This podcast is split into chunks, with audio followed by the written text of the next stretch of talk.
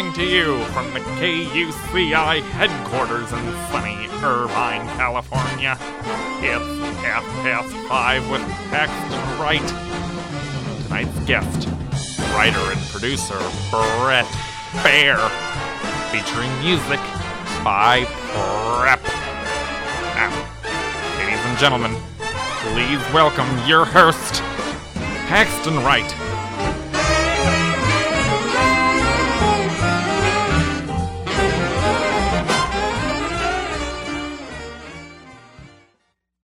You're listening to KUCI 88.9 FM in Irvine. I am Paxton Wright. I hope you folks are all doing oh so well today. I hope you're all uh, avoiding that there coronavirus, keeping that out of your system. And uh, I want you to know that I'm risking it all for you guys. I'm here at this station working diligently in this small enclosed space with surfaces that have been touched by by many people today alone.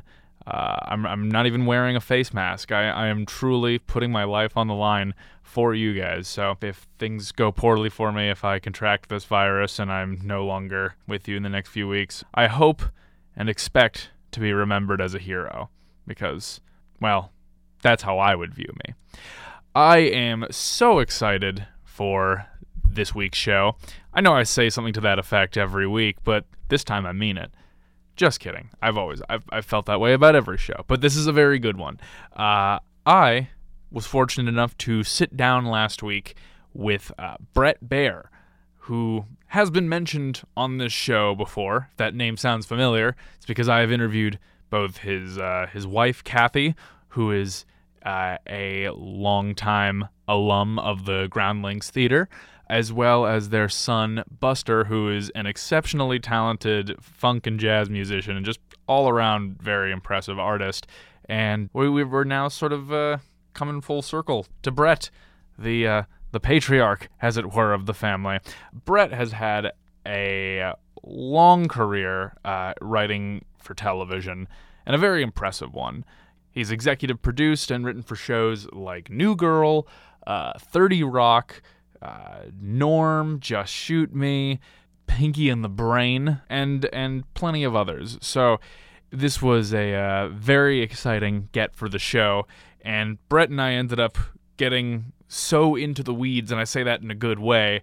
Uh, regarding not only just the, the span of his career and the timeline of it, but as well as his approach to writing and his perceptions on how writing for television, particularly comedy, has changed in the last 20, 30 years since he's been doing it, uh, as well as just a whole mess of other things.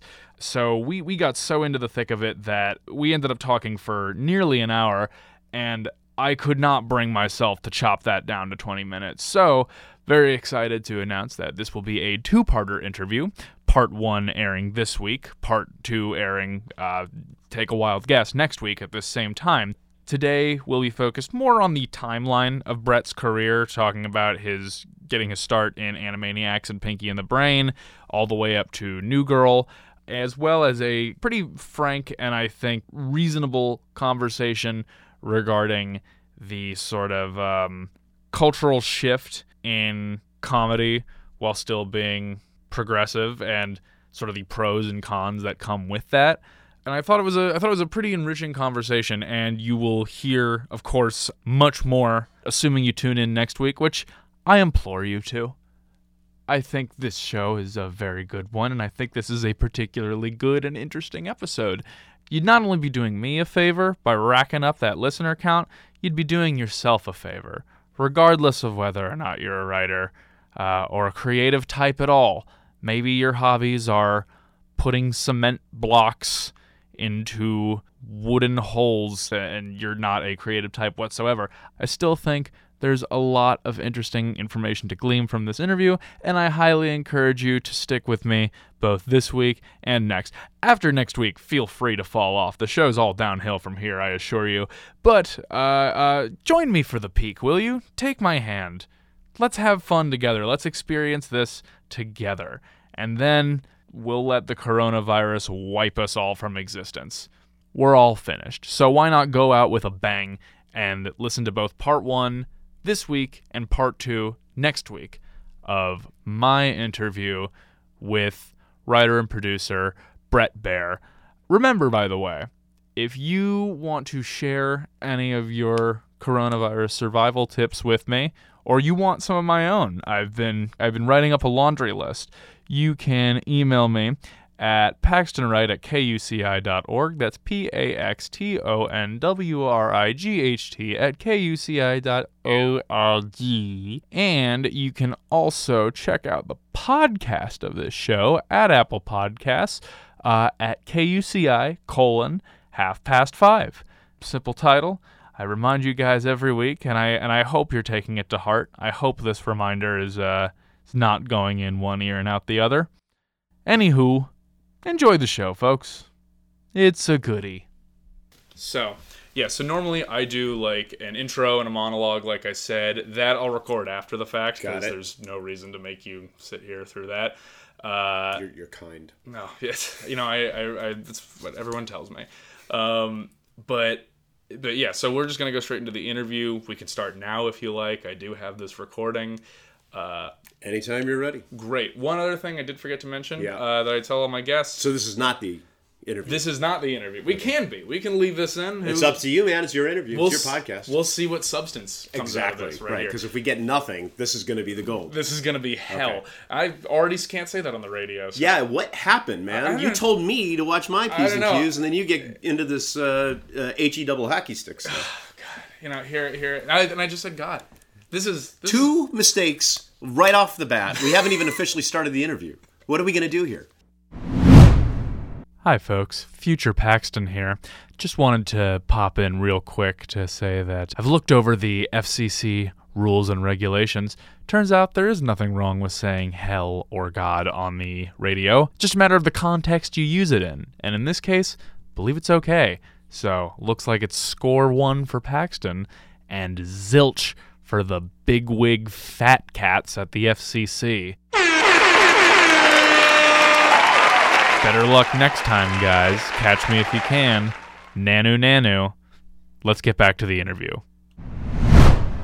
This is this, this is a bad look. I want to make a formal apology to the FCC and station manager uh, uh, Kevin Stockdale All right. right now. Kevin Stockdale? The Kevin. Stockdale. Kevin, uh, let him go. He's trying his hardest. Th- you heard it here first. I'll give you a kickoff. Ready? Like, ha, Paxton, my God. This is exciting to see you at the top of your game. Huge podcast. I love your studio. Beautiful place you got here. Isn't it? Isn't it? Yeah, you- largest record collection in California. Spectacular. Wouldn't you know it? Yeah. Magic of radio. You're looking for for Simon and Garfunkel, we got it. You're looking got for it. Bauhaus, we got it. You're looking for the Jerky Boys. I'm sure they're here somewhere. Absolutely. They're all here. Bobby Vinton.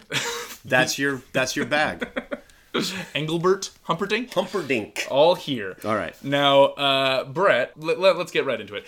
I'm gonna, I'm gonna throw you a softball question here because it's gonna get the ball rolling. It's gonna get uh, you know chips off our shoulders. Uh, how are you doing today? I'm doing pretty good. I I've had a fantastic morning. I got up, I walked uh, to the uh, kitchen, and then I took my dog out to the backyard, and then I took him in to get a bath, and now I'm here sitting here with you for the podcast. I mean, who? You might as well just go to bed after this. Really, Uh, I the- probably will, by the way. So, you know. I'll get very drunk at about uh, two o'clock, and then uh, I will just pass out in my bed. I'm, I'm envious of your lifestyle, Yeah. Brett. Uh, well, yeah, thank you for having me. Uh, well, rather, as we've established in the in the lore of this episode, uh, me having you in the studio. Clearly, Yes. uh, you now have completed the uh, Baer trifecta That's right. of appearances on this show. I've had your wife Kathy on this show, your son uh, Buster. Yep. Now, now here you are. There's yeah, and there's two two more for you to go. We have my daughter Callie and my son Tom. It's so- true. It's true, and I'll, I'll be in, I'll be in touch with them next. Absolutely. So we uh, you know I, I will not rest until this show is uh, is rife with bears. Yeah, I mean you have to sell it as a box set, basically. Yeah, yeah. And you sell the show or do you just broadcast? oh, it's gonna be a 36 disc collection. Oh, uh, excellent. You, or order off of a television. It'll be great. Um, there's gonna be a one disc of just Kenny G tracks because that's obligatory for those kinds of sets. I think. Absolutely. So yeah, but that's that's neither here nor there. Uh, Brett, for those who are uh, unfamiliar with your name. Uh, you're probably best known for your work on shows like New Girl and Thirty Rock. uh, That's right. Yes. as uh, as writers, executive producers. Yep. Uh, but your career, obviously, you know, the- you didn't just start on one of NBC's biggest hit shows. There's no, far from it. there's a there's a there's a term called humble beginnings, and uh, you, your career dates back much further. Uh, and in writing for television specifically, you and your writing partner uh, David Finkel started primarily in animation. Am I Yeah, correct? that's right. yeah. And so how did, how did that come about? You know, my uh, writing partner uh, Dave, uh, who I will refer to constantly as Finkel. We uh, we worked together in sketch comedy. We started, uh, we, uh, you know, it was one of the things where I joined this group that he was a part of, and uh, he was really funny. And I was like, uh, okay, I got two choices. I can compete with him, or I can join forces. And I had a sketch that I'd written that was, um, do you remember the Menendez brothers? Uh, they're the, the brothers that murdered, That murdered their parents. Yeah, yeah. Yeah. So who who can forget the Menendez brothers? Already off to a very Well, inspired start. I had written a sketch that was a takeoff of the uh, Smothers Brothers Comedy Hour, but with the Menendez Brothers, it was the Menendez Brothers Comedy Hour, and it was like you know, you know, Mom always liked you best, Who Shot Mom, that kind of thing. So, Right. Anyway, uh, my version of the sketch was a little dark, which uh, is an issue. And Dave and I were working. I, I cast Dave in the sketch, but we needed to rewrite it together, and we started working on it together, just doing the patter routine of like the Smothers Brothers back and forth kind of stuff. And something about our dynamic with one another just clicked, and it and that sketch did really well. We did it for a long time, and we discovered some kind of like uh, chemistry in our writing together that we started to do more and more work together. And the stuff we were doing was killing. And so uh, we were we did we did a sketch that. Do you, here's another thing nobody in your audience will remember. There was a a, a monkey act that uh, used to be on the Carson Show all the time called. Uh, Bobby Berosini and his amazing orangutans, right? And they would do Vegas and stuff. And an article came out that Bobby allegedly had been beating his monkeys. Oh. Now, I say uh. allegedly, I don't know. I'm just saying this article had been written about that. So Dave and I decided to do a sketch that was kind of a takeoff of Bobby Berosini and his amazing orangutans, where I played Bobby Berosini and he played all the orangutans. And it was a big physical comedy sketch where at the end the monkey sought revenge against you know the the trainer and started chasing around the theater where we were running through the audience climbing over people in the you know in the chairs and throwing each other through the walls and literally just big wacky kind of like martin and lewis style physical comedy we did that sketch and that was one of our biggest successes together and uh, there was a person in the audience named peter hastings who was a writer on animaniacs and uh, had created basically the template for Pinky and the Brain, which was soon to separate from Animaniacs and become its own TV show. So the first thing he said is he said, I think you guys could write animation. You guys want to come in and pitch to us? And so we said, David and I were like, yeah, sure. So we went in, and I'll never forget this. We went to the Warner Brothers office where Peter had his office on the day that O.J. Simpson was acquitted, and uh, and we sold our first pitch to Peter for a uh, short Animaniacs episode, and uh, that was the first paid gig I'd ever have as a writer. And Dave and I have been working nonstop ever since. I've been married to my wife Kathy for almost 30 years now, and I met Dave about three or four weeks after I got married.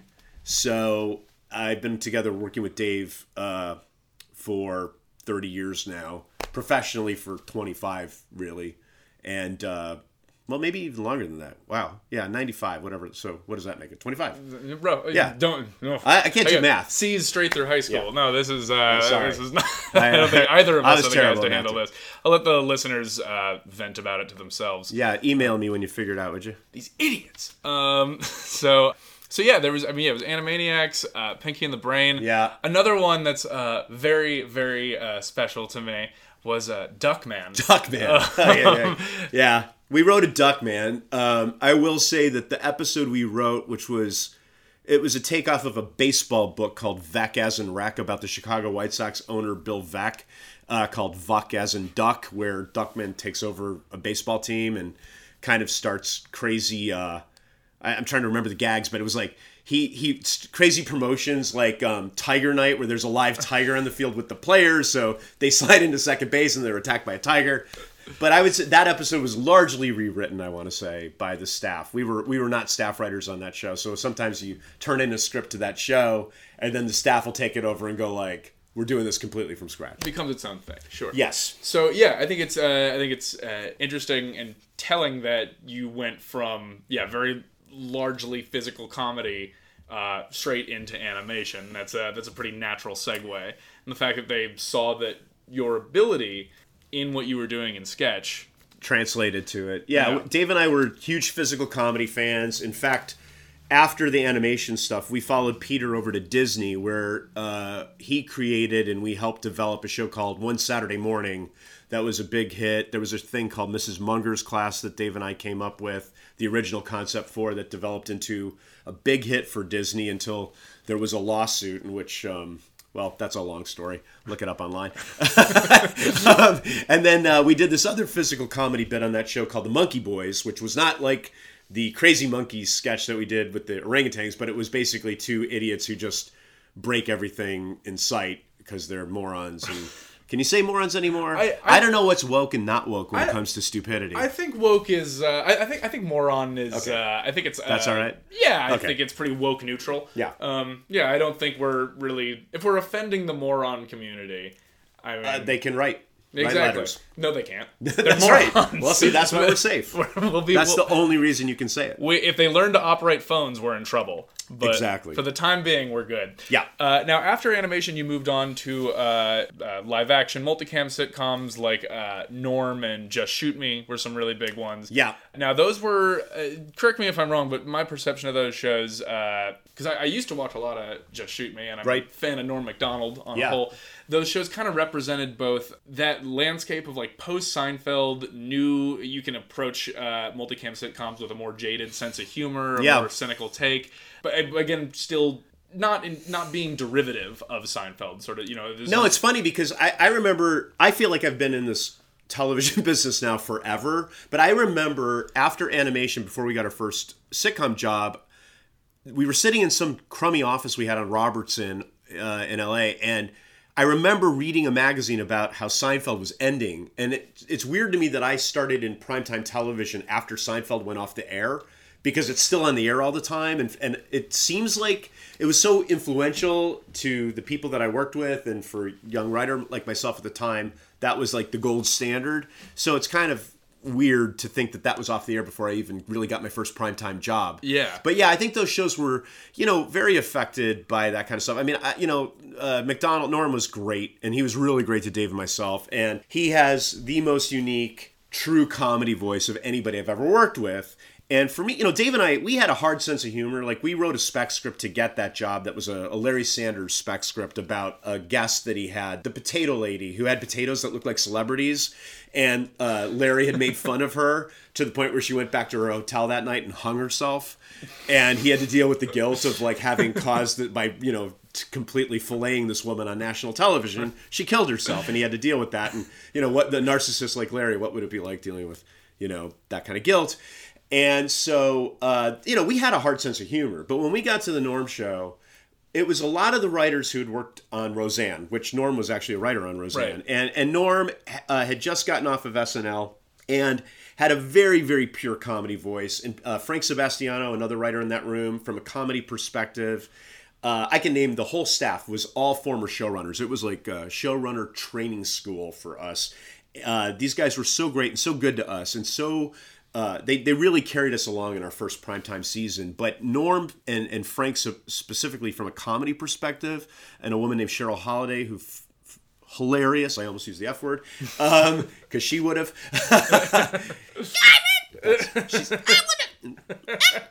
anyway, Y'all can fill in the blanks. yeah. So anyway, um, really funny people, and they, I think they taught us like what a hard joke is, and we were just make, making light of uh, woke culture. Now, this is something that's been really interesting for me. Uh, that is very complicated, and I don't even really have. I don't know. I don't know what to do about it except just kind of go on this ride with culture. The kind of comedy we were doing, even at the beginning of my career, we were making jokes and we were encouraged to make jokes. And what was the voice of the day was a harder kind of comedy that would be so unacceptable today. I mean, I've put things on television now that, in light of where we've moved as a culture, are so shocking to me that we did that or that or that or you know those were the kinds of things that we went for so it's really interesting to see uh, i you know when i was running new girl i worked with a bunch of brilliant young writers like the funniest people you could meet who were in their 20s and looked at things differently. So we would have these conversations about comedy and what was acceptable. And I would tell them sketches like, well, what about that sketch uh, with uh, Chevy Chase and Richard Pryor in Saturday Night Live in the first season? And I would tell them the premise of the sketch, which I will not repeat here, look it up online.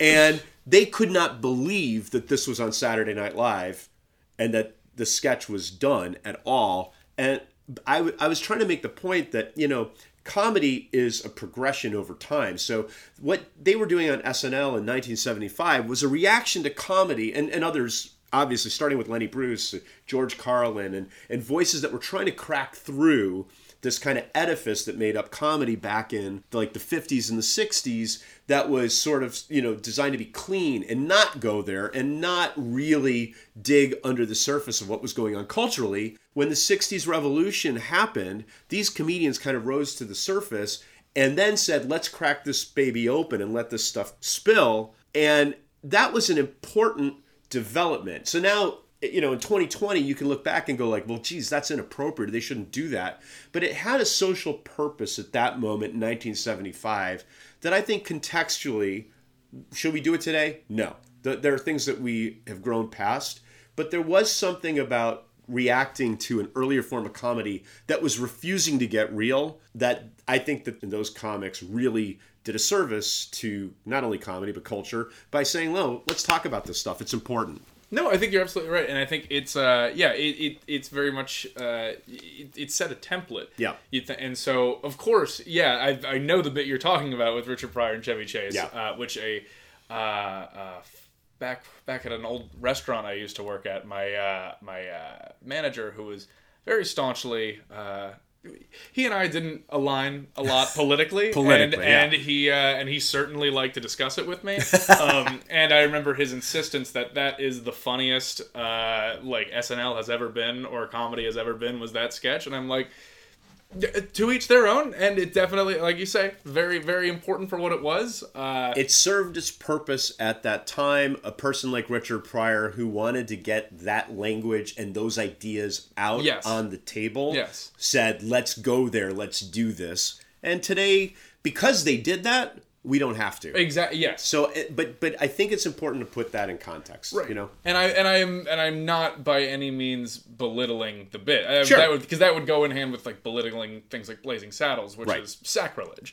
Um, Yeah, exactly. I mean, I just watched that recently, and, and similarly, again, recognizing what that comedy was doing at that time for that culture, there was an important thing that was happening there, clearly, because it, it, it meant something and it, uh, it, it influenced people and, and the way society was looking at stuff. And you can recognize that and also realize that we've moved to a place where you wouldn't do that today, or that wouldn't be the choice you make today. Right. I think. Right, and I think and I think one thing that's uh, really interesting and partly what makes this conversation so touchy is that if you're too hard on one side or the other, be it that woke woke comedy is just woke culture is destroying comedy, Yeah. or you're or you're very uh, like this is the only way we can approach comedy now. You put an entire medium into a box.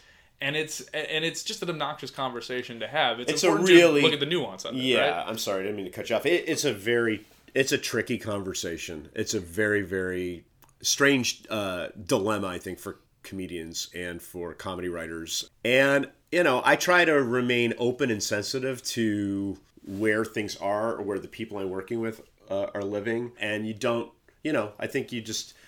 I don't know. I don't have an answer, honestly. I'm just experiencing it, and I know I'm in it, and I know everybody else in the business is in it too. And you, you hear the conversations online, but or Twitter and stuff back and forth between certain comics and others who oppose that, and others who oppose the others, and it's it's And then you need a nap and an Advil afterwards. exactly. yeah. Um, All right, folks, that's going to do it for us this week. But as I said at the top of the show, in case you missed it, remember to tune back in next week for part two of the interview, which will be roughly another 20 minutes with a well of information in there. A wealth of information? A Welsh? A well. A well of information. A well's worth of information. It's, it's a good interview. All right, see you next week, folks.